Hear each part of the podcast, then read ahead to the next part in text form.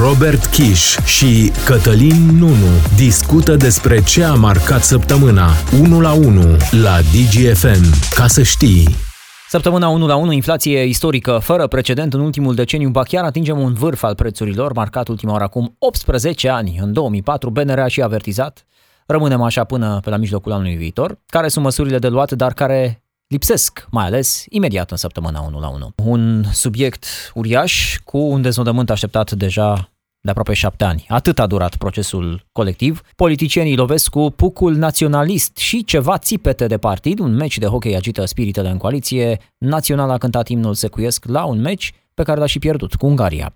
Cale de ieșire sau adâncirea războiului, ce s-a văzut la parada de la Moscova de la începutul săptămânii, 80 de zile de război, Ucraina primește ajutor american, oligarhii plâng câteodată. Săptămâna 1 la 1 cu Robert Kiș și Cătălin Nunu la DGFM. Ca să știi. Săptămâna 1 la 1, bine v-am regăsit ca de obicei cu ochii pe principalele subiecte care au făcut agenda în această săptămână împreună cu colegul meu Robert Kiș. Robert, salut! Salutare! Un subiect uriaș cu un deznodământ așteptat deja de aproape șapte ani. Atât a durat procesul colectiv. Pentru abuz în serviciu, în calitate de primar al sectorului 4, Cristian Popescu Piedone a primit o pedeapsă de patru ani de închisoare pentru acuzația de abuz în serviciu, pentru că a semnat documentul care a permis funcționarea clubului colectiv, deși nu avea uh, toate uh, avizele necesare din partea pompierilor uh, ISU București pentru a putea funcționa în condiții de siguranță din punct de vedere al uh, protecției la uh, incendii, ceea ce din păcate, s-a văzut uh, în seara de 30 octombrie 2015, atunci când de la scânteile plecate dintr-un dispozitiv din uh, acele artificii montate uh, de firma specializată în timpul concertului trupei Goodbye to Gravity, flăcările s-au întins rapid, iar clubul a fost cuprins rapid de flăcări. 65 de oameni au murit și 185 au fost răniți, mulți dintre ei extrem de grav. Alte decizii se referă la patronii clubului colectiv. Unul dintre ei Alina Anastasescu respectiv a primit cea mai mare pedeapsă, peste 11 ani de detenție. Ceilalți au primit pedepse de 6 ani de închisoare, respectiv 8 ani de uh, închisoare. Iată că avem și o sentință în cele din urmă, Robert. O decizie care vine după aproape 7 ani, 7 ani în care familiile, cei care au supraviețuit tragediei de la colectiv uh, și-au căutat dreptatea și au sperat și au așteptat să se facă această dreptate în justiție. Iată că după acești aproape șapte ani, justiția dă o decizie definitivă. O decizie prin care fostul edil al sectorului 4, Cristian Popescu Piedone, este condamnat la patru ani de închisoare cu executare. A mers la închisoare în penitenciarul Rahova, uh, Cristian Popescu Piedone. Acesta chiar a făcut și declarații înainte de a merge la închisoare. Spunea că e nevinovat, că e o țară de rahat, că Uh, pleacă cu capul sus, uh, merge la închisoare cu demnitate, onoare, iată câte cuvinte mari folosește uh, Cristian Popescu Piedone. Copiii mei, dacă erau acolo, răspicata și zis că tot nu vinovat și aveam copiii morți. Dacă acei părinți cred că eu, Piedone, le-am omorât copiii, așa să-i ajute Dumnezeu. Oameni buni, faceți-vă traisele și plecați în altă parte. Mai bine slugă în altă țară decât în genunchi în țara ta. Plec din lumea asta plină de rahat, ca un nesimțit. Și mă duc cu demnitate. A primit un mandat, practic, de închisoare cu executare. Acest piedone a ajuns de la uh, 8 ani și jumătate, mi se pare că a avut și mai mult de atât la un moment dat, uh, 10 sau 12, a ajuns iată, iată la 4. Uh, în 6 ani și jumătate, domnul Piedone a ajuns primar, a putut însă să candideze în timpul ăsta, a putut să funcționeze acolo ca primar. Semnătura lui este cea care a declanșat totul. Dacă el nu ar fi semnat, dacă ținea seama de faptul că nu are avizul necesar ISU clădirea în cauză și nu numai avizul, dar era suficient să o vezi și să nu dai un astfel de uh, aviz, o astfel de aprobare. În același timp, uh, sectorul 5 acum rămâne fără primar, urmează să se facă alegeri la sectorul 5. Cristian Popescu Piedone are și o pedeapsă complementară și nu va putea să exercite nicio funcție publică pentru o perioadă de 5 uh, ani. Sunt și alte condamnări importante în acest uh, dosar. Pe de o parte vorbim de patronii clubului, dar și de uh, reprezentanții ISU, de acei pompieri care, iată, primesc o pedeapsă importantă, 8 ani și 8 luni de închisoare pentru aceștia. Săptămâna 1 la 1, inflație istorică fără precedent în ultimul deceniu, ba chiar atingem un vârf al prețurilor, marcat ultima oară acum 18 ani. În 2004, BNR a și avertizat. Rămânem așa până pe la mijlocul anului viitor. Care sunt măsurile de luat, dar care lipsesc, mai ales imediat în săptămâna 1 la 1.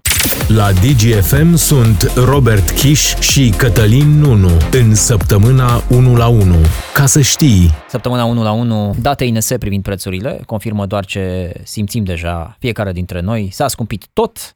Pe scurt, fotografia de moment arată în felul următor. Inflația anuală a explodat în aprilie 13,8%, mult peste așteptări. Gazele s-au scumpit cu vreo 85%, combustibilii cu 36%, alimentele cu peste 13%. E cea mai mare inflație din ultimii 18 ani, un vârf asemănător atingeam în 2004 și totuși Până să ne săturăm să constatăm uh, aceste cifre, uh, Robert, hai să ne uităm la cine și ce poate face. BNR are glonțul de aur și e tot așteptată să facă câte ceva, crește dobânda, s-a întâmplat săptămâna asta, creșteri de dobândă ceva mai timide în ședințele trecute, în această săptămână a sărit cu 0,75, în ședințele precedente era undeva la 0,25. Dobânda e un instrument, scumpește banii, devin mai puțin atractivi. Prin urmare, încetinește consumul, scad prețurilor, dar tăvălugul ăsta e provocat de combustibil, e provocat de gaze, e provocat de petrol, de război. Avem, începând cu iulie 2021, o creștere extrem de rapidă a prețurilor, ceea ce reflectă un șoc puternic sau un fenomen de criză. În spatele acestei creșterea prețurilor de consum din România, ca și din mai toate țările europene, este o creștere a costurilor de producție și în special a costurilor cu energia, deci a prețurilor la energie. Dacă n-ar fi fost schemele de compensare, inflația, indicele prețurilor de consum ar fi fost mult mai mare. În aprilie, acum noi avem 14%, dar ar fi fost vreo aproape 20%. Nu ne strică ceva mai multă calmitate. Chiar că agitația e caracteristică perioadelor de criză. E de înțeles. Dar uh, eu cred că autoritățile asta trebuie să transmită. Mai calm, am înțeles și eu mesajul, mai bem câte un ceai de tei, e un sfat bun. Cu o inflație care crește de la zi la alta, uh, guvernatorul Băncii Naționale uh, se găsește să ne dea sfaturi. Ne sfătuiește să nu ne îngrijorăm și dacă suntem îngrijorați cumva de această creștere accelerată a prețurilor, să consumăm ceai de tei. De la înălțimea funcției sale, Muguri Sărescu își permite să dea astfel de sfaturi, să uh, folosim uh, ceaiul de tei pentru a ne liniști.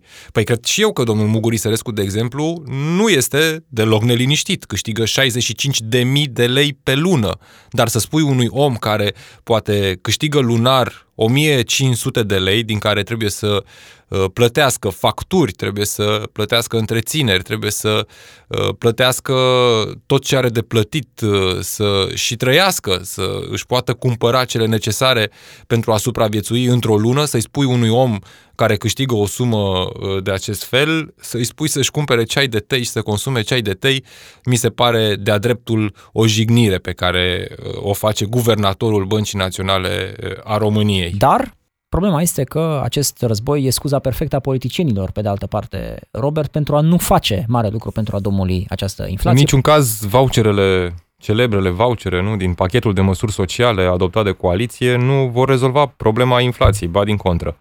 Uh, de altfel, în ședințele de partid, acolo unde se adună politicienii care ar trebui până la urmă să ia decizii astfel încât să oprească pe cât posibil această creștere accelerată a inflației. Au fost aduse în discuție nemulțumiri, dar vedeți, în funcție de ședința de partid, criticile sunt pentru ceilalți uh, colegi de guvernare, de exemplu în ședința Partidului Național Liberal, desigur, liberalii au vorbit despre nemulțumiri la adresa Ministerului de Finanțe, controlat de Partidul Social Democrat de uh, Adrian Câciu.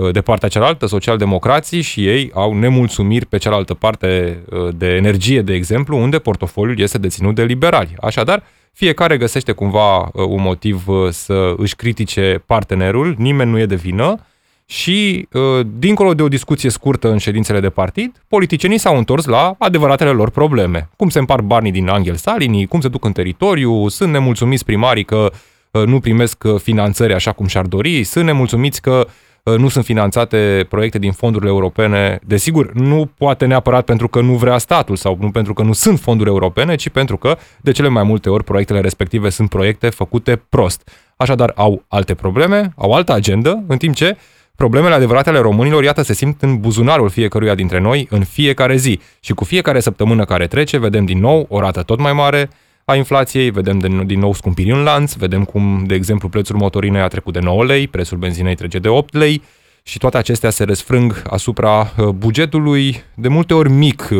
al uh, românilor și inevitabil te uiți inclusiv la robor. Roborul deja a ajuns la 5,3%. 6% lejer. Da, am toată încrederea că guvernul a luat și va lua în continuare măsurile care se impun. Această inflație și situația economică dificilă, prețurile la energie, toate acestea nu au apărut fiindcă cineva în România a lucrat prost sau nu și-a făcut treaba. Toate acestea, repet, toate acestea au o singură cauză și această cauză este războiul lui Putin împotriva Ucrainei. Guvernul României poate să amelioreze impactul acestor crize și să ajute consumatorul vulnerabil, persoanele cu venituri mici, că acest guvern își dă silința și a găsit până acum soluții bune, se străduiește în continuare. Trei ședințe de guvern, dacă nu mă înșel, în șase zile, dar în care nu s-a rezolvat nimic în ceea ce privește acel celebru deja pachet de măsuri sociale. M-aș mai uita la faptul că stăm și să fie scuzată această expresie cu fundul pe sacul de bani din PNRR, nu se întâmplă mare lucru acolo. Și ce mai spun, de fapt ce nu spun politicienii e că în două crize, în cea provocată de COVID și în această criză provocată de războiul la granițele noastre, intrasem deja cu un uh, handicap destul de puternic, pentru că aveam deficite mari, avem împrumuturi pe care le luasem și care s-au dus în special pe cheltuieli cu pensii, pe tot felul de bani aruncați uh, în consum și care nu au adus mare plus valoare. La care aș adăuga deficitul balanței comerciale. Importăm mult mai mult decât exportăm. În momentul în care vorbești de acest deficit al balanței comerciale, automat importi și inflația, pentru că inflația nu e doar în România, uh-huh. vedem peste tot în lume. Uh, e inflație care crește, însă uh, multe alte uh, state din vest, din Occident, de exemplu în luna aprilie, inflația s-a încetinit. E bine, în România, în luna aprilie, inflația a explodat, peste 13%. Așadar, sunt convins, nu sunt neapărat un specialist da. în domeniu, dar sunt convins că instrumente există și sunt convins că uh, cei care ar trebui să se aplece peste acest subiect și să găsească soluții, ar putea să o facă dacă nu ar fi preocupați de lucruri mult mai mărunte, cum ar fi împărțirea banilor uh, între baronii partidelor sau cum ar fi alte subiecte care au făcut agenda acestei săptămâni, imnul ținutului secuiesc, nu? Că ne-au ținut toată săptămâna uh-huh. cu marele subiect din coaliție, imnul ținutului secuiesc cântat la un meci de hockey, în loc să se ocupe de problemele adevărate ale românilor. Despre politicieni, pentru că tot ai pomenit, care lovesc cu acel puc de hockey, naționalist chiar, cu țipete de partid, un meci de hockey agitat spiritele în coaliție, dar nu numai, și în spațiul public. Național a cântat imnul Secuiesc la un meci pe care l-a și pierdut cu Ungaria. Detaliem și noi subiectul imediat. Cele mai importante evenimente ale săptămânii sunt analizate unul la unul de Robert Kish și Cătălin Nunu la DGFM. Ca să știi, Săptămâna 1 la 1 am revenit de netolerat, infamie, trădare și încă vreo câteva descrieri pentru momentul care a călcat pe bombeul naționalist uh, de la noi, la începutul acestei săptămâni. Pe scurt, o partidă de hockey pe care Naționala României uh, o pierde în fața Ungariei. Naționala României formată din sportivi din județele din Secui, Meniharghita și Covasna, locul unde găsim de altfel cei mai mulți bani investiți în acest sport, să spunem, Robert, asta nu de statul român, întâmplător chiar de statul maghiar. Cel mai multe patinoare uh, sunt tot acolo. În București nu prea ai unde să-ți duci copilul la patinaj, de exemplu. Sunt fapte, apropo de această poveste, și încă vreo câteva. Uh, în jur de 100 de fani, Niharita și Covasna urmează această echipă uh, peste tot, merg cu echipa. Uh, până luni, cred că mulți dintre noi nici știam că avem o echipă de hockey în România. Și inclusiv uh, miniștrii, nu? Care merg și susțin uh, echipa națională a României. E vorba de ministrul mediului, Tanțoș Barna, căruia i s-a reproșat că ar fi fost în galeria Ungariei. Ne-a explicat că era chiar într-o galerie mixtă în jurul său. Erau și suporteri români, probabil și suporteri maghiari, fiind un meci uh, cu uh, Ungaria, dar uh, știm cum politicienii de la noi de obicei uh, găsesc uh, momente în care apasă această pedală naționalistă. De ce? Tocmai discutam mai devreme, pentru că trebuie îngropate alte subiecte și cum îngropi alte subiecte, dacă distragi atenția de la uh, subiectele importante cu astfel de uh, subiecte minore, pot să spun, deși există o întreagă înflăcărare atunci când auzim despre ținutul secuiesc, uh, despre dorința de independență a ținutului secuiesc, desigur, dacă intrăm în acest subiect, evident, nu și are locul discuția despre o autonomie, despre toate acele N-a lucruri pe care unii da. le cer. Acum, la acest meci, desigur, nu a cerut-o nimeni. Înțeleg că e o tradiție ca la finalul meciului să se cânte acest, nu știu, imn, cântec, ce-o fi, da. că replica celor de la UDMR a fost uh, pentru Sorin Grindeanu că nu poate să tragă nimeni la răspundere uh, pe ministrul transporturilor dacă în tren nașul cântă un cântec. Cam asta a fost uh, analogia pe care au făcut-o cei din UDMR. Al, al galeriei de a mulțumi fanilor pentru susținere, pentru că spuneam sunt vreo 100 de fani și din acea am, zonă. am mai văzut câteva explicații, cum că la uh, meciurile de hockey, nu mă pricep la uh-huh. hockey, uh, nu se cântă imnul înaintea meciului, se cântă la final imnul pentru echipa care a câștigat, în acest caz, în toate cele trei meciuri, de fapt, echipa națională a României nu a câștigat, deci nu s-a cântat niciun imn care să nu fie poate imnul României, să fie un alt imn. A fost doar un cântec cântat din uh, tribune. Jucătorii care sunt uh, uh veniți la națională. Sunt 22 de jucători 22 de jucători. 12 da. dintre ei sunt etnici maghiari. Etnici uh, maghiari. mai sunt vreo câțiva care au fost, uh, mă rog, adoptați, dacă se poate spune, și vreo 3, nu mai mult de 3 care sunt uh, uh, români. E o chestiune delicată, știm asta. Uh, să, o inflame- să o inflamezi și mai mult? Nu? E o prostie? Adică Într-o astfel știu. de perioadă, cu siguranță. Politicienii știu să facă asta, știu ce butoane să, să apese, ne putem întreba de ce. Iarăși aduc contextul războiului, în astfel, în astfel de contexte să vii și cu astfel de provocări, mi se pare, mi se pare de netolerat. Sunt ferm convins că va fi o discuție în uh, interiorul coaliției. Trebuie să existe respect între noi. Te abții să participi la chestiuni de genul ăsta, mai ales dacă sunt sensibile. Uitați-vă în ce tensiune în această zonă a Europei suntem, urmarea conflictului generat de ruși, tot la fel, sub pretext etnic. Este parte a identității lor. Eu cred că vicepremierul României a, a făcut o gafă uriașă, a intrat în aceeași notă în care a intrat și aur pe această speță. Eu cred că domnul Grindeanu uh, a avut o atitudine intolerantă spunând faptul că este un gest incalificabil și infam faptul că s-a cântat imnul secuiesc. Era vorba de naționala României, nu naționala unei părți din România. Jucătorii știu și ei. Știu de asemenea Uh, e identitatea lor. Singura problemă e că nu știu dacă e înțelept să o faci știind uh, ce fel de reacții pot să provoace. Nu e deloc înțelept. Mai ales într-o astfel de perioadă, cu un război la graniță, cu toate discuțiile despre, nu știu, regiuni separatiste, despre să aduci în discuție acest subiect în România, într-o perioadă în care părea că tema respectivă S-a calmat. Cale de ieșire sau adâncire a războiului? Iată și întrebarea. După ce am văzut parada de 9 mai la Moscova, la începutul acestei săptămâni, sunt deja 80 de zile de război, Ucraina primește ajutor american, oligarhii plâng și ei câteodată, plus imediat o relatare a colegilor noștri, trimis special Digi24, care au fost reținuți în Transnistria. Ne întoarcem. Analize și explicații una și una în săptămâna 1 la 1 cu Robert Kiș și Cătălin Nunu la DGFM. Ca să știi. 80 de zile de război, e din nou subiectul 1 la 1. Rușii sunt împinși din Harkov spre graniță, Ucraina a oprit o parte din fluxul de gaze rusești spre Europa. Ce cale de ieșire rămâne totuși din războiul din Ucraina sau ce cale ar putea găsi Vladimir Putin? Ne întrebăm mai ales după discursul din Piața Roșie, care a dat cam puține indicii. Un discurs la parada de 9 mai, la începutul acestei uh, săptămâni. Robert, care nu a făcut mare lumină, ba din potrivă. Și erau multe așteptări. Я встречи слева! Накрыт!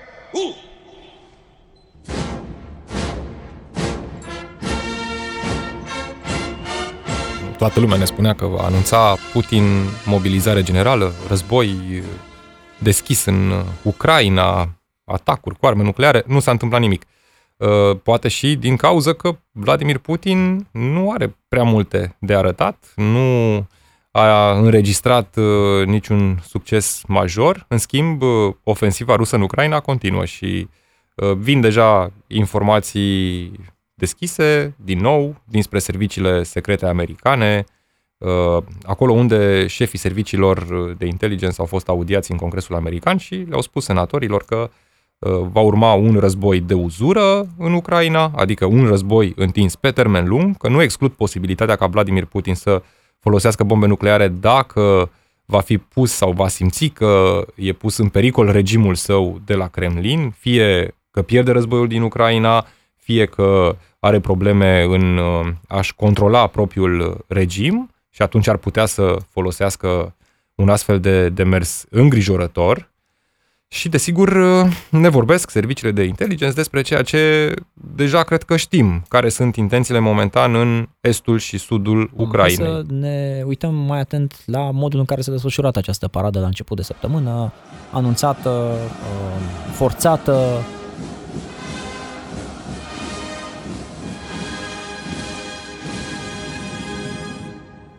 ce e de remarcat? Fără avioane. Fără avioane. Cred că e primul lucru pe care l-a remarcat uh, toată lumea.